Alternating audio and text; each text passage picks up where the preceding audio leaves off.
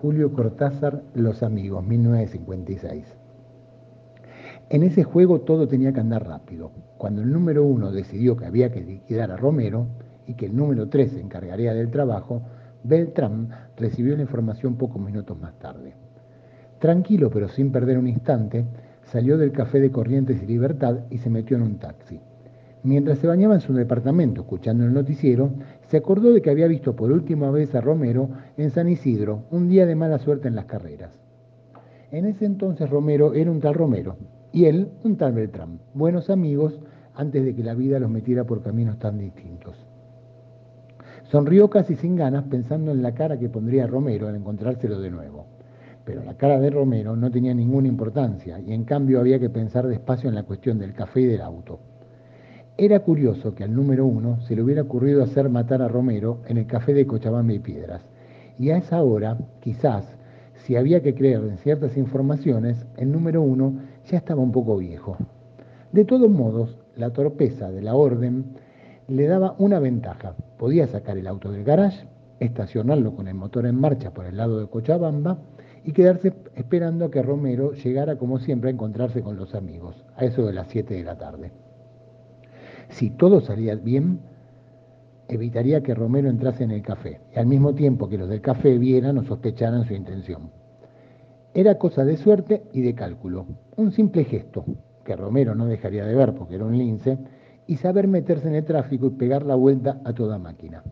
Si los dos hacían las cosas como era debido, y Beltrán estaba tan seguro de Romero como de él mismo, todo quedaría despachado en un momento. Volvió a sonreír pensando en la cara del número uno, cuando más tarde, bastante más tarde, lo llamará de algún teléfono público para informarle lo que sucedió. Vistiéndose despacio, acabó el atado de cigarrillos y se miró un momento en el espejo. Después sacó otro atado de cigarrillos del cajón y antes de apagar las luces comprobó que todo estaba en orden. Los gallegos del garage le tenían el Ford como una seda. Bajó por Chacabuco despacio y a las 7 menos 10 se estacionó a unos metros de la puerta del café, después de dar dos vueltas a la manzana esperando que un camión de reparto le dejara el sitio. Desde donde estaba era imposible que los del café lo vieran. De cuando en cuando apretaba un poco el acelerador para mantener el motor caliente porque no quería ya fumar, pero sentía la boca así que le daba rabia. A las 7 menos 5 vio, vio venir a Romero por la vereda de enfrente. Lo reconoció enseguida por el chambergo gris y el saco cruzado. Con una ojeada a la vitrina del café, calculó que tardaría en cruzar la calle y llegar hasta ahí. Pero a Romero no podía pasarle nada a tanta distancia del café. Era preferible dejarlo cruzar la calle y subir a la vereda. Exactamente en ese momento Beltrán puso el coche en marcha y sacó el brazo por la ventanilla. Tal como había previsto, Romero lo vio y se detuvo sorprendido. La primera bala le dio entre los ojos. Después Beltrán tiró el montón que se derrumbaba. El Ford salió en diagonal, adelantándose limpio a un tranvía, y dio la vuelta por Tacuarí.